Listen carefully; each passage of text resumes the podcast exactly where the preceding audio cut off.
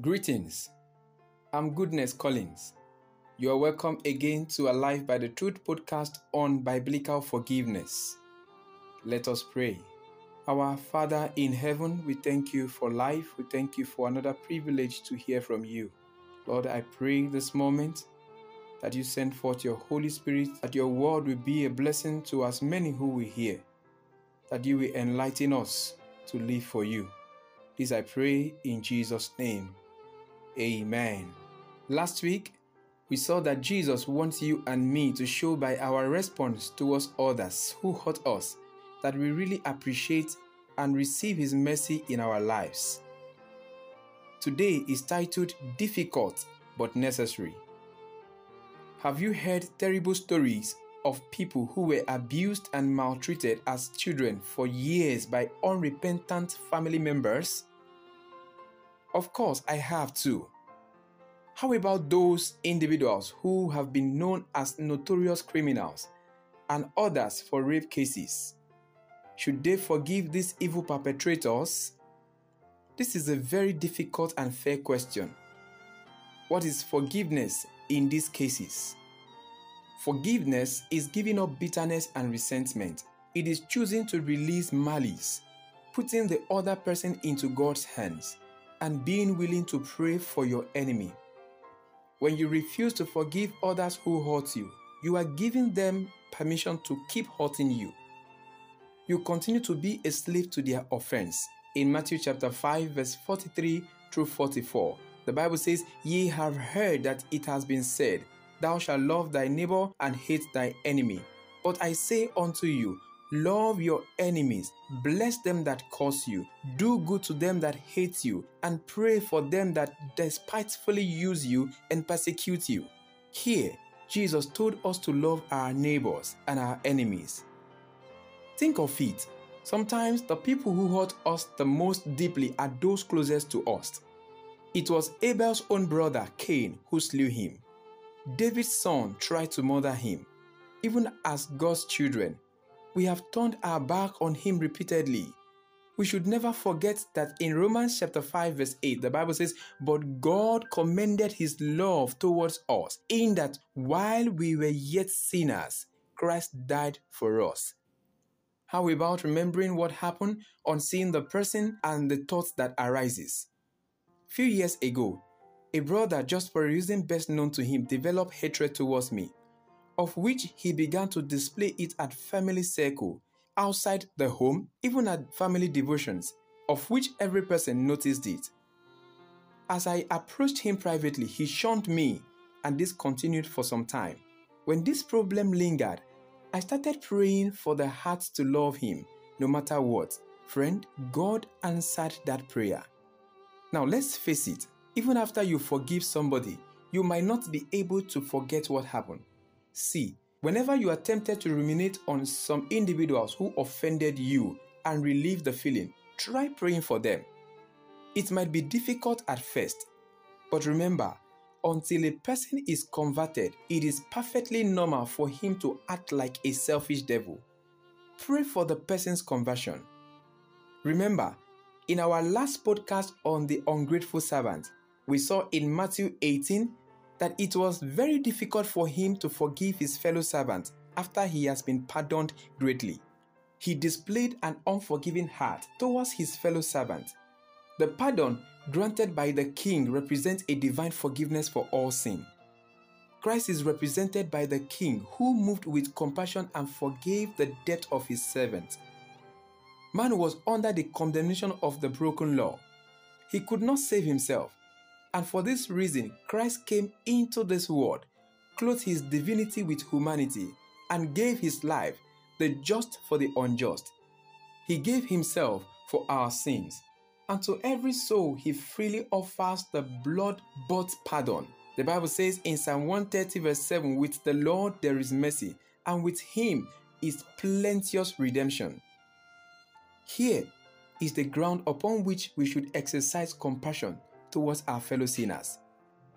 Yes, it is difficult, but we are to do it because of Jesus Christ. When we receive Christ's forgiveness, it softens our heart. We will have compassion on others, even towards those who have offended us. We will generously forgive, just as the Lord has generously forgiven us. Friend, an unforgiving heart brings serious consequences. After the king rebuked his servant, the Bible says his master was angry and delivered him to the torturers until he should pay all that was due him. Matthew 18:34. Forgiving others is not optional. It is mandatory. But for a Christian, forgiving others shouldn't feel like an obligation. No more than keeping the law should feel like an obligation. You will know that you are converted when you do both as a natural outflowing of Christ's love in you. Friend, forgiveness opens heaven's door to great blessings. Let us pray. Our loving Father, we thank you once again. Dear Lord, we pray that you grant us the heart to forgive, no matter how painful the situation may be. I pray for my friends. Is there anyone who is finding it very difficult to forgive, to let go? I pray that you pour your Holy Spirit upon the heart of such individual. Thank you so much for hearing our prayers. We pray in Jesus' name. Amen. Remain blessed until we meet again next week. Greetings, I'm Goodness Collins. You're welcome to Alive by the Truth podcast on the law of God. In this series, we shall be examining what the Bible teaches about the moral law of God. How are we to relate with it while we live on earth preparing for Christ's return? Let us pray. Our kind and loving Father in heaven, Lord, we praise you for giving us life again. You have promised us that your word is a lamp unto our feet and a light unto our path. Holy Father, we ask that you shed your light abroad in our heart. Let your voice and your word alone be heard, that our lives will be pleasing to you even as we prepare for Christ's own return. Be asked in Jesus' name. Amen. The Bible says in Psalm 19, verse 7 and 8 the law of the Lord is perfect, converting the soul. The testimony of the Lord is sure, making wise the simple. The statutes of the Lord are right, rejoicing the heart. The commandment of the Lord is pure, enlightening the eyes. Amen. Today is part 1. And our topic today is what happened to right and wrong. Have you noticed how crime is rising in cities all over the world? It is showing up in surprising ways. A story was told of a man who stormed into the police headquarters one day. Very upset, someone has broken into his home and gotten away with several valuable items. He managed to catch a glimpse of the burglar and demanded that the police should do something about it. So the officer in charge led him to a stack of mugshot books. This book contains the picture of criminals and their crime. So he helped him to look through the pages of the criminal record and the pictures of the people to see if he can recognize the burglar. Suddenly, the officer said, Wait a minute. He slapped his hand on the page and took a careful look from the photo in the mugshot book to the man's face again. That's you, the police exclaimed. It says there is an astounding warrant to arrest you. As it turned out, the outraged homeowner who stormed into the police station demanding justice ended up identifying himself as a criminal. You see, violence and crime are everywhere, even where you do not expect it. It is in the families, in schools, in workplaces, in factories, in our villages, in towns and cities. Today, in some countries, riot and robbery are common. The streets have become unsafe. Even in Nigeria, we hear of child sexual abuse, domestic violence, human trafficking, kidnapping, embezzlement, and government corruption are reported almost every day in the country, even around the world. But the question is why is crime rising? What's behind the unprecedented rise in lawlessness? What has happened to our world? For instance, in Lagos and many other places, you see area boys, a loosely organized gang of street children and teenagers, mostly males. You see them roam about in the street extorting money from passerby, public transporters, and traders. In fact, they go ahead to sell illegal drugs, they act as former security guards, they perform odd jobs and return for compensation. It is just all over the place. In this time, you see, a new generation of youth have emerged, youth who are questioning, who are skeptical, who are challenging. Friend, God is calling adults to be role model for their children. Children imitate the behavior of the society around them. Who will be their spiritual example? You know, today we see fathers cheat at work, mothers seek abortion, both parents cheat each other. The children see it, and the broken homes are leaving ugly scars. Who is to instill a sense of right and wrong if the parents cannot or will not? And you see today, parents cannot leave so great a responsibility to schools. Many schools today don't even teach or support moral living. A general feeling seems to exist that we have outgrown the Bible standard, and that is not true, friend. Even some churches today are teaching that God's standard of right and wrong no longer applies. They say His commandments have been abolished or they are no longer relevant. They are impossible to keep. This is not true. Jesus told us in Philippians 4:13 that we can do all things through him who strengthens us, including obeying him. So, as a result of the neglect of God's moral law, many people are doing their own thing, and the society is reaping a bomber harvest of broken homes, uncontrolled children, violence everywhere.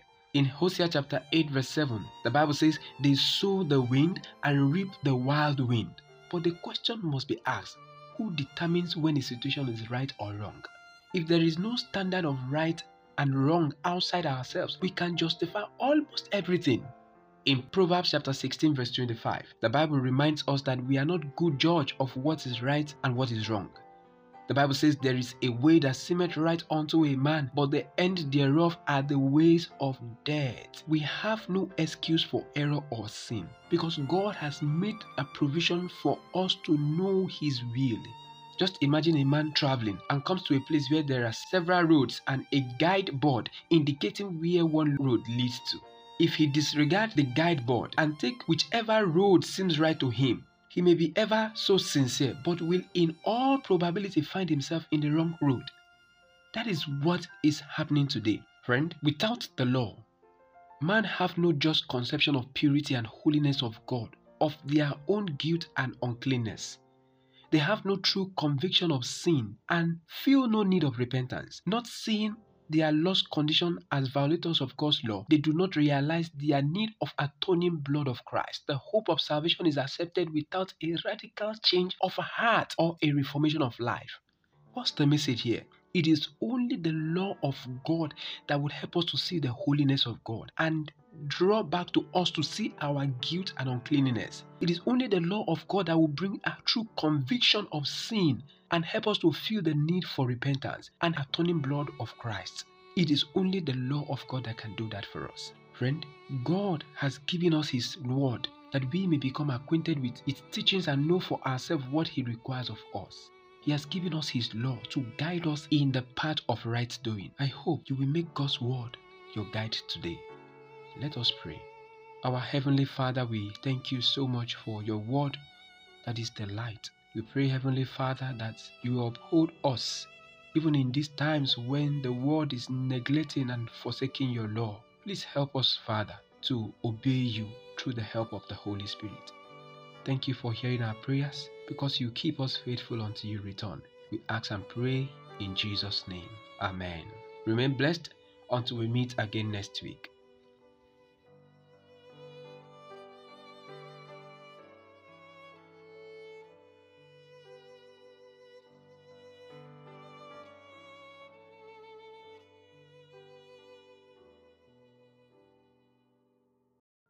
Greetings, I'm Goodness Collins. You're welcome to Alive by the Truth podcast on the law of God.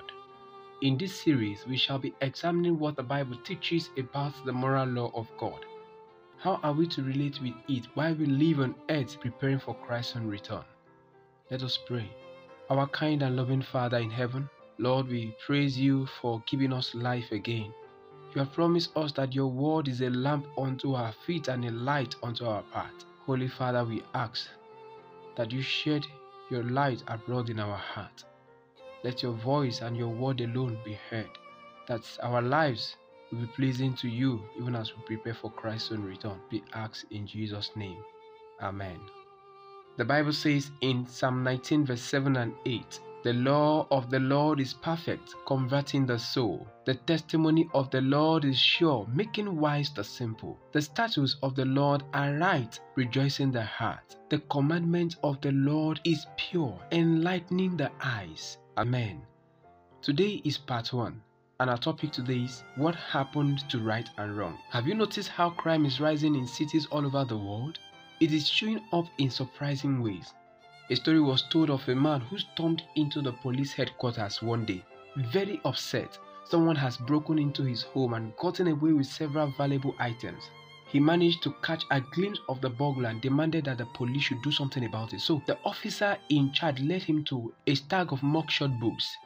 This book contains the picture of criminals and their crime. So he helped him to look through the pages of the criminal record and the pictures of the people to see if he can recognize the burglar. Suddenly the officer said, Wait a minute. He slapped his hand on the page and took a careful look from the photo in the mugshot book to the man's face again. That's you, the police exclaimed. It says there is an astounding warrant to arrest you. As it turned out, the outraged homeowner who stormed into the police station demanding justice ended up identifying himself as a criminal. You see, violence and crime are everywhere, even where you do not expect it. Is in the families, in schools, in workplaces, in factories, in our villages, in towns and cities. Today, in some countries, riot and robbery are common. The streets have become unsafe. Even in Nigeria, we hear of child sexual abuse, domestic violence, human trafficking, kidnapping, embezzlement, and government corruption are reported almost every day in the country, even around the world. But the question is why is crime rising? What's behind the unprecedented rise in lawlessness? What has happened to our world? For instance, in Lagos and many other places, you see area boys, a loosely organized gang of street children and teenagers, mostly males. You see them roam about in the street extorting money from passerby, public transporters, and traders. In fact, they go ahead to sell illegal drugs, they act as former security guards, they perform odd jobs and return for compensation. It is just all over the place. In this time, you see, a new generation of youth have emerged, youth who are questioning, who are skeptical, who are challenging. Friend, God is calling adults to be role model for their children. Children imitate the behavior of the society around them. Who will be their spiritual example? You know, today we see fathers cheat at work, mothers seek abortion, both parents cheat each other. The children see it, and the broken homes are leaving ugly scars. Who is to instill a sense of right and wrong if the parents cannot or will not. And you see today, parents cannot leave so great a responsibility to schools. Many schools today don't even teach or support moral living. A general feeling seems to exist that we have outgrown the Bible standard, and that is not true, friend.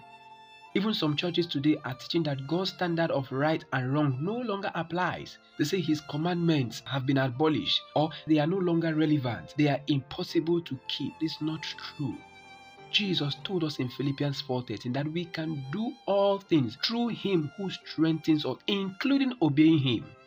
So, as a result of the neglect of God's moral law, many people are doing their own thing, and the society is reaping a bomber harvest of broken homes, uncontrolled children, violence everywhere. In Hosea chapter 8, verse 7, the Bible says, They sow the wind and reap the wild wind.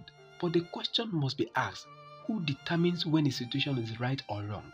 If there is no standard of right and wrong outside ourselves, we can justify almost everything. In Proverbs chapter 16, verse 25, the Bible reminds us that we are not good judge of what is right and what is wrong. The Bible says there is a way that seemeth right unto a man, but the end thereof are the ways of death. We have no excuse for error or sin because God has made a provision for us to know His will. Just imagine a man traveling and comes to a place where there are several roads and a guide board indicating where one road leads to. If he disregards the guide board and take whichever road seems right to him, he may be ever so sincere, but will in all probability find himself in the wrong road. That is what is happening today, friend. Without the law, man have no just conception of purity and holiness of God, of their own guilt and uncleanness. They have no true conviction of sin and feel no need of repentance, not seeing their lost condition as violators of God's law, they do not realize their need of atoning blood of Christ. The hope of salvation is accepted without a radical change of heart or a reformation of life. What's the message here? It is only the law of God that would help us to see the holiness of God. And draw back to us to see our guilt and uncleanness. It is only the law of God that will bring a true conviction of sin and help us to feel the need for repentance and atoning blood of Christ. It is only the law of God that can do that for us. Friend, God has given us His word that we may become acquainted with its teachings and know for ourselves what He requires of us. He has given us His law to guide us in the path of right doing. I hope you will make God's word your guide today. Let us pray. Our Heavenly Father, we thank you so much for your word that is the light. We pray, Heavenly Father, that you uphold us even in these times when the world is neglecting and forsaking your law. Please help us, Father, to obey you through the help of the Holy Spirit. Thank you for hearing our prayers because you keep us faithful until you return. We ask and pray in Jesus' name. Amen. Remain blessed until we meet again next week.